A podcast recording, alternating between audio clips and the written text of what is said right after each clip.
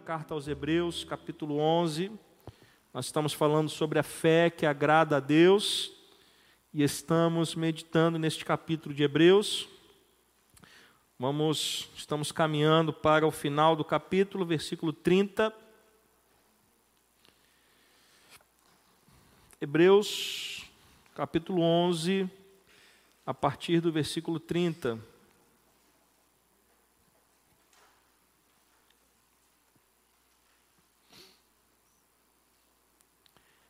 Hebreus capítulo 11, a partir do versículo 30. A palavra de Deus diz assim: Pela fé ruíram as muralhas de Jericó, depois de rodeadas por sete dias. Pela fé, Raabe, a prostituta, não foi destruída com os desobedientes, porque acolheu os espias com paz. E que mais direi?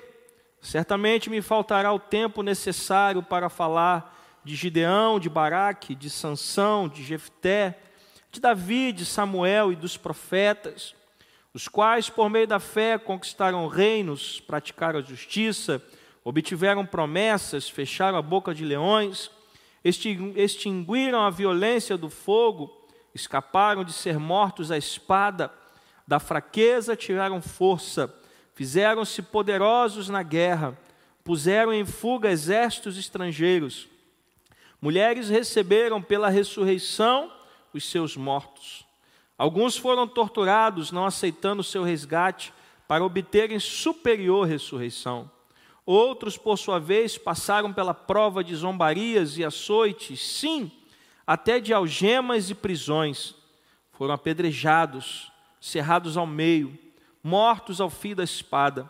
Andaram como peregrinos, vestidos de peles de ovelhas e de cabras. Passaram por necessidades, foram afligidos e maltratados. O mundo não era digno deles. Andaram errantes pelos desertos, pelos montes, pelas covas, pelos antros da terra. Todos estes, mesmo tendo obtido bom testemunho por meio da fé, não obtiveram a concretização da promessa, porque Deus tinha previsto algo melhor para nós, para que eles, sem nós, não fossem aperfeiçoados. O Senhor nos abençoa através desta palavra que o Senhor possa falar aos nossos corações nessa noite, conforme a tua vontade e o teu querer, no nome santo e precioso de Jesus Cristo, e que a igreja do Senhor diga amém. Nós estamos falando, meus irmãos, sobre a fé que agrada a Deus. O capítulo 11, ele define o que é fé, e nós temos repetido isto aqui. 11, 1, Hebreus 11, 1. Se puder colocar na tela, por favor para facilitar. Ora, a fé é o que? Está escrito aqui. É a certeza. Pode ler. A fé é o que? A certeza de coisas que se esperam, a convicção de fatos que não se veem. A fé é crer que o Deus sobrenatural, que o Deus invisível, que o Deus todo-poderoso cumprirá aquilo que ele prometeu. Posso ouvir um amém? E o autor aos Hebreus, depois de definir o que é fé, ele faz uma longa lista de homens e mulheres que viveram na prática esta fé. E como a gente já falou aqui, né, depois, se você quiser, está tudo, é, as mensagens estão disponíveis no nosso canal do YouTube, ou nós, nós temos o, o podcast também está atualizado na Spotify, no Deezer e no aplicativo da Apple Store. Se você quiser, você pode voltar lá e ver as outras mensagens.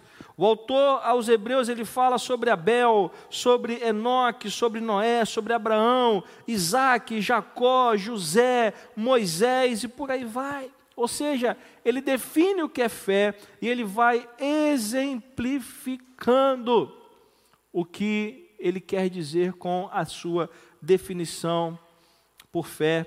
Algumas semanas atrás nós falamos sobre a queda de Jericó e a salvação de Raabe.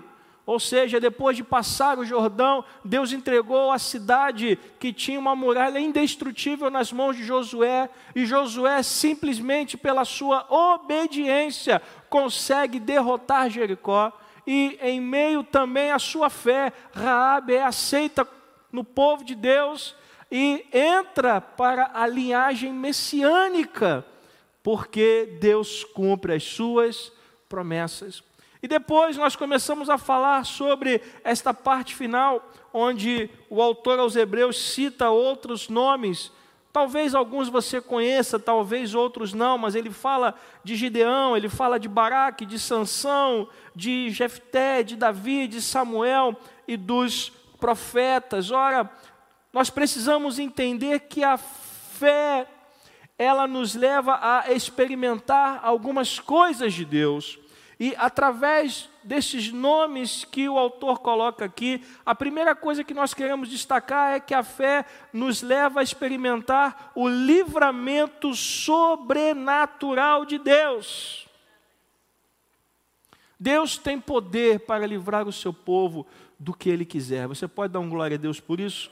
Aqui ele diz no texto, ele diz que é, por meio da fé essas pessoas subjugaram reinos, praticaram a justiça, obtiveram promessas, fecharam a boca de leões, extinguiram a violência do fogo e escaparam ao fio da espada, tirando força da fraqueza, se fizeram poderosos em guerra e colocaram em fuga exércitos. Ele diz que mulheres receberam pela ressurreição os seus mortos. Esta é uma descrição de uma fé que contempla milagres. Nós precisamos entender, meus irmãos, que para contemplarmos milagres, nós temos que aprender a viver pela fé. Aliás, o próprio autor, no, neste capítulo que nós estamos lendo, no versículo 6, se você puder colocar na tela, eu tenho repetido isso a cada semana. O autor é bem claro, ele diz o que? De fato, sem fé é impossível agradar a Deus. Sem fé é impossível agradar a Deus. E aí o autor fala de Gideão, que com 300 homens venceu os exércitos midianitas. A Bíblia diz que ele juntou 30 mil homens, 30 e poucos mil, mil homens para a batalha contra os midianitas, e Deus disse que tinha muita gente ali com ele, e Deus foi tirando, foi tirando, foi tirando, e ao final de tudo ficaram 300 homens apenas, e apenas com 300 homens Gideão venceu os exércitos midianitas, por quê? Porque a nossa vitória vem do Senhor, você pode dizer amém? A fé nos leva a entender que a nossa vitória não vem da força do nosso braço, a nossa vitória vem do Senhor. É isso que o autor está tentando explicar para a igreja. A fé nos leva a alcançar a vitória, não a vitória da nossa força, não a vitória do nosso braço, mas nos leva a alcançar a vitória que vem do alto, que vem de Deus sobre nós. Depois ele fala sobre Baraque, que sobre a inspiração de Débora reuniu 10 mil jovens e derrotou os, o, o terrível exército de Císera e os seus 900 carros de ferro. Como Deus foi levantando homens e mulheres para que pela fé pudessem vencer é, forças muito maiores do que as deles o, o autor fala sobre Sansão. Sansão foi ungido por Deus com uma força descomunal para libertar Israel da Filístia. O autor aos Hebreus fala sobre Jefté, um improvável. Jefté era um filho ilegítimo. Ele era filho de um relacionamento do seu pai com uma prostituta. Ele era menosprezado pelos, pelos seus irmãos, ele não era bem quisto, aliás, ele era odiado pela família do pai, que não o aceitavam. E ele, mesmo sendo escorraçado de casa, mesmo sendo deserdado pela sua família, pela fé, ele se tornou um valente e libertou o povo de Deus das mãos dos Amonitas. A fé leva os improváveis a cumprir a vontade de Deus. Você pode dizer amém? Então nós temos que entender que o povo de Deus, ele é movido pela fé. Davi, ainda um jovem pastor, um rapaz de aproximadamente 15, 16 anos de idade, que pastoreava os rebanhos do seu pai Jessé, ele enfrentou um urso e um leão e prevaleceu. Ele não tinha é, é, armas de fogo à sua disposição, tudo que ele tinha era a fé no Deus Todo-Poderoso. Você pode dizer amém? E com a, a, força que o Senhor deu a ele, ele venceu o urso, ele venceu o leão e quando chegou a hora, ele derrotou um gigante que desde a sua infância foi preparado para a guerra e Davi então consegue vencê-lo pela fé. O autor aos Hebreus fala de Samuel, em meio a uma geração infiel, onde o, o juiz Eli, que deveria cuidar do povo de Deus, fazia vistas grossas para a maldade dos seus filhos, Ofne e Finéias, e de repente Deus levanta Samuel, fruto de uma promessa que a sua mãe fez enquanto ainda não podia ter filhos. O sofrimento de Ana leva ela, pela fé, a fazer uma promessa a Deus. E ela então promete que se ficasse grávida, ela entregaria o filho para servir ao Senhor. Então nasce Samuel, e Samuel é entregue a Eli, e em meio a uma geração pecadora, pecaminosa, uma geração que não respeitava a lei de Deus, Samuel se torna um homem fiel a Deus. Samuel cresce e se torna um profeta do Senhor e começa a ser usado por Deus pela fé. A fé nos leva a nadar na contramão do mundo. Posso ouvir um amém? A fé nos leva a não nos rendermos aos costumes e valores que Deus abomina. Você pode dizer amém? Pela fé, Daniel, quando foi levado para uma terra estrangeira, ele decidiu não se contaminar da mesa de Nabucodonosor. E Deus o abençoou e ele começou a prosperar numa terra estranha, numa terra estrangeira. E quando armaram contra ele, e ele foi jogado na cova dos leões, o que aconteceu? Ele disse que de noite, quando ele foi jogado naquela cova, o anjo do Senhor apareceu e fechou a boca dos leões. Por quê? Porque essas pessoas viviam, viveram pela fé. Amém? Então o autor está dizendo que a fé é crer naquilo que nós não vemos, é ter a certeza de que as coisas vão acontecer conforme a vontade de Deus. E esses exemplos mostram pessoas como nós, que experimentaram essas coisas e viram o sobrenatural de Deus. Pela fé, os amigos de Daniel, falei aqui semana passada, e eu até brinquei que todo mundo guarda o, o nome babilônio dos amigos de Daniel, e você sabe de cabeça quais são?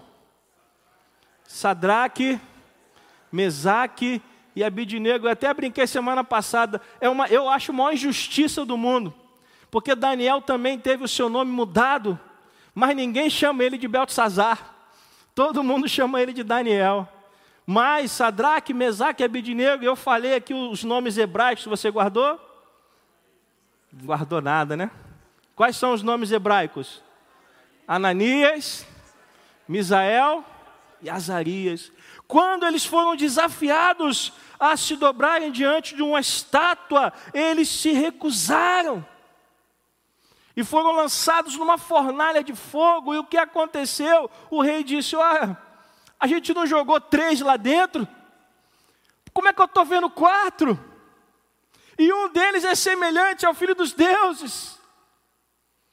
Porque Deus protege aqueles que são fiéis. Deus é fiel àqueles que lhe são fiéis. Você pode dar uma glória a Deus?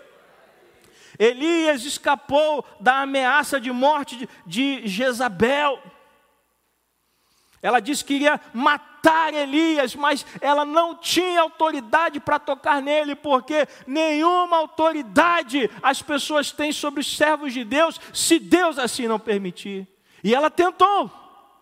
Acabe caçou Elias por todos os lados, mas quando Acabe ia chegar perto de Elias, Deus dizia: Sai daí, Elias, vem para cá agora. Deus protegeu o seu servo porque os que vivem pela fé são protegidos pelo Senhor. Posso ouvir um amém? Ezequias, da sua fraqueza, tirou forças vencendo o poderoso exército de Rabsaqué. Eliseu afugentou os exércitos sírios, usado pelo Senhor. A viúva de Sarepta e a mulher de Sunem receberam pela fé a ressurreição dos seus filhos mortos. Todas essas pessoas experimentaram os milagres que Deus faz por meio da fé. A fé, ela guia o povo de Deus em qualquer época. E é isso que nós precisamos entender, meus irmãos. O povo de Deus, em qualquer época da história, ele é guiado pela fé. E hoje em dia, nós temos que voltar a vivermos pela fé, nós temos que voltar a viver pela fé, perdão, porque a fé demonstrada por essas pessoas que já partiram para os braços do Senhor, servem como uma reprovação para a nossa instabilidade espiritual. Meus irmãos, eu vejo ao longo de 36 anos de vida cristã, eu vejo pessoas brigarem com Deus por coisas banais. Eu vejo pessoas saírem da igreja por coisas banais. Ah, eu vou embora dessa igreja por quê? Ah, porque eu pedi a Deus um carro zero e Ele não me deu. Ah, eu vou embora dessa igreja porque esta igreja não tem amor. Por que, que essa igreja não tem amor? Porque o irmão passou por mim e não deu a paz do Senhor. Eu vou embora dessa igreja porque o pastor é feio. Aí, meu irmão, você tem que ir embora mesmo. Então, quando a gente olha para essas pessoas e o que elas viveram e o que elas enfrentaram, e a gente compara com a instabilidade espiritual dos dias de hoje, a gente tem que se envergonhar, porque a fé nos leva a perseverar. Posso ouvir um amém? O objetivo da carta aos Hebreus é ensinar o povo a perseverar. Aliás, não é essa mensagem de Apocalipse, aquele que perseverar até o fim, será salvo. Então nós precisamos aprender que a fé nos leva a perseverar. Ah, diante das lutas, o crente não recua. O crente não abre mão da fé. Você já pensou? Se Sadraque, Mesaque e Abidinego, ou como eu prefiro chamá-los, Ananias, Misael e Azarias, olhassem para a fornalha, olhassem para a estátua de Nabucodonosor e falei, peraí, fornalha ou dobrar o, o joelho ali? É, vamos dobrar o joelho. Já pensou? A fé nos leva a não escolhermos o errado, mas escolhermos o certo, mesmo que isso cause o nosso mal. Quantos e quantos relatos nós temos hoje de crentes que vivem em países de perseguição espiritual? Cristãos que vivem em países onde ser cristão é considerado um crime grave. E quantos relatos a gente vê de pessoas que não abrem mão da sua fé, ainda que sejam levadas à morte.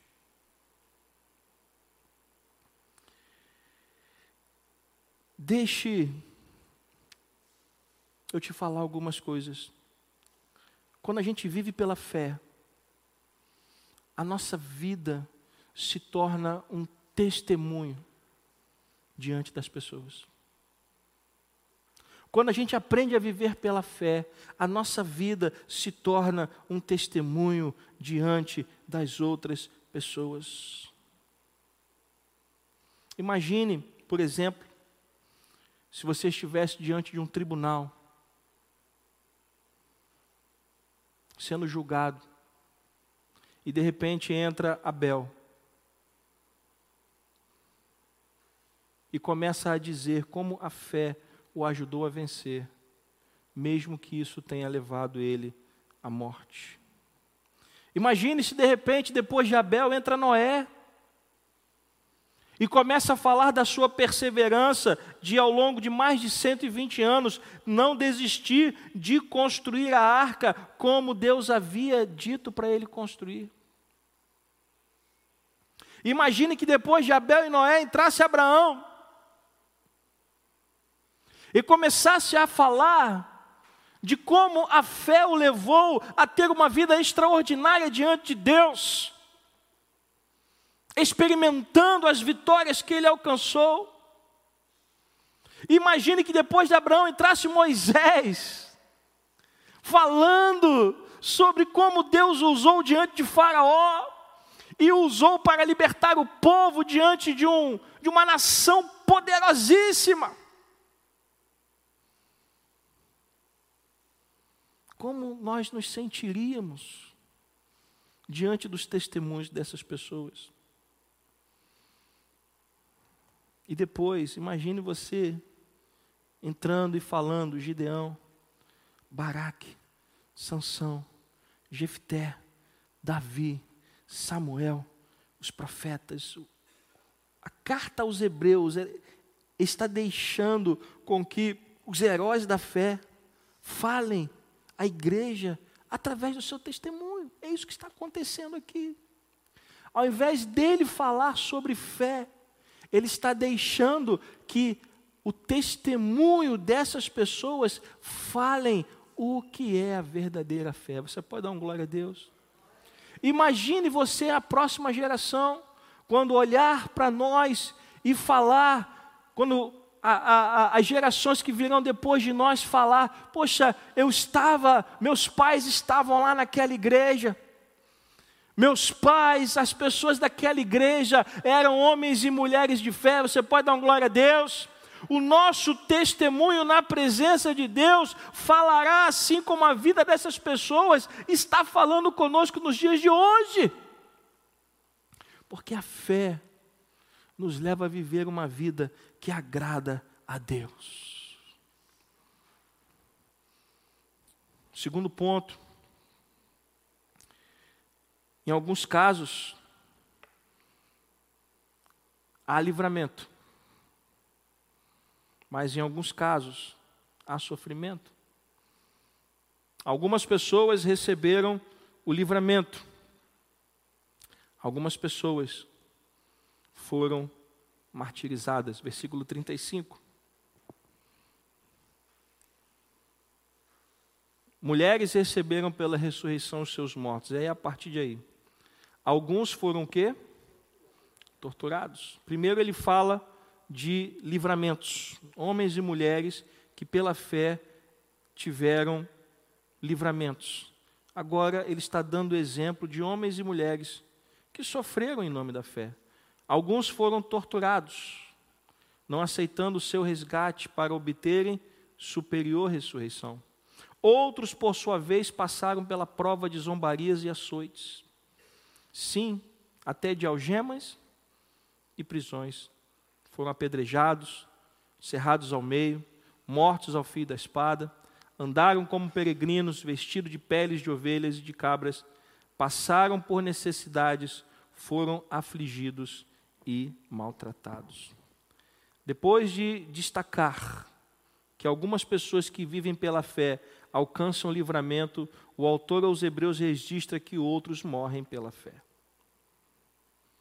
A fé vai levar a alguns a escaparem do fio da espada, mas a fé também vai levar alguns a morrerem pelo fio da espada.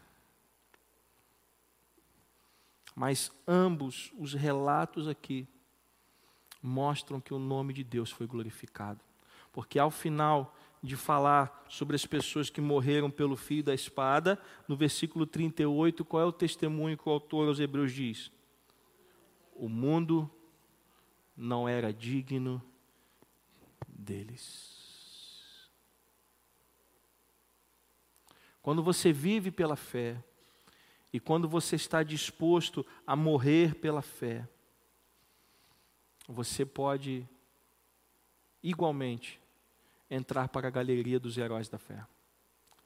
Quando o autor coloca aqui os que escaparam da morte, os que morreram pela fé, todas essas pessoas, os que escaparam, os que morreram, se tornaram heróis da fé. E por que se tornaram heróis da fé? Porque, mesmo diante da morte, não negaram a Jesus. A fé nos leva a ir até o final.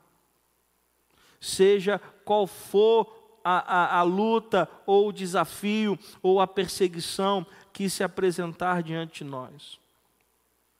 Sejam algemas, prisões, açoites, apedrejamento, martírio,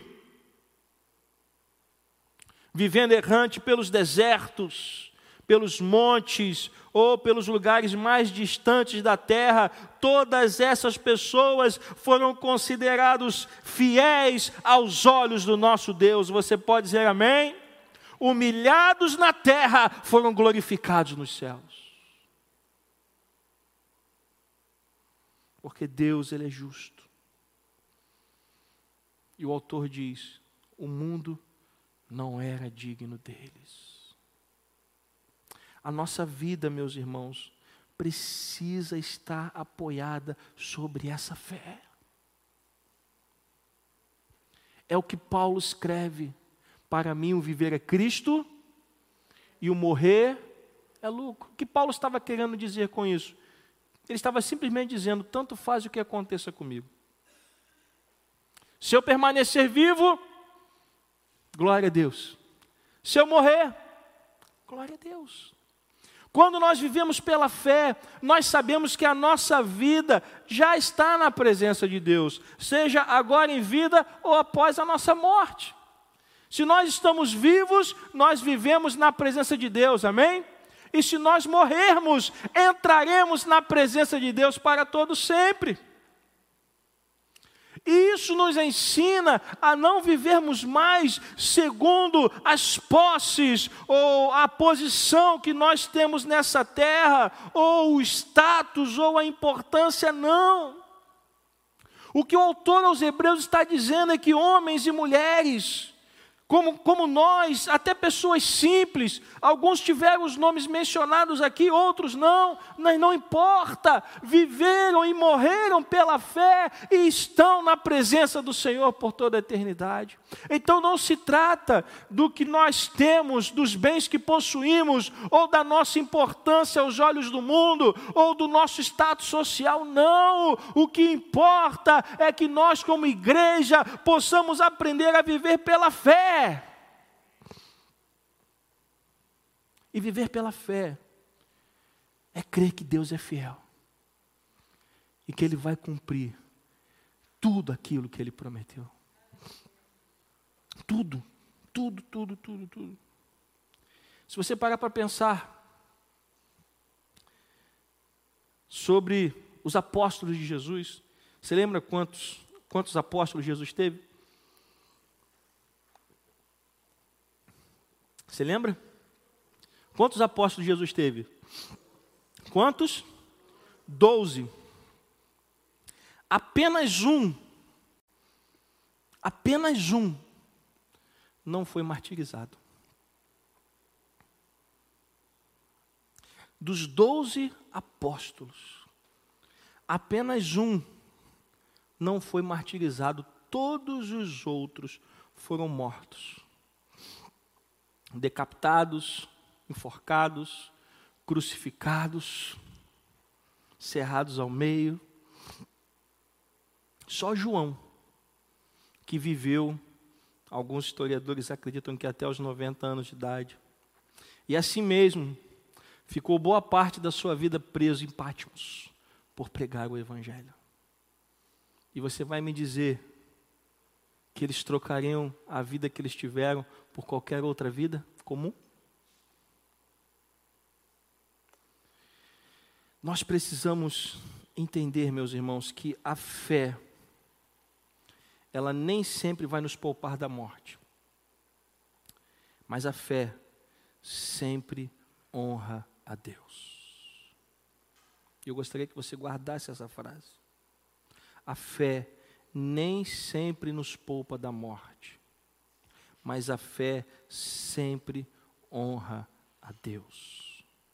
E quando você honra a Deus, Deus também te honrará.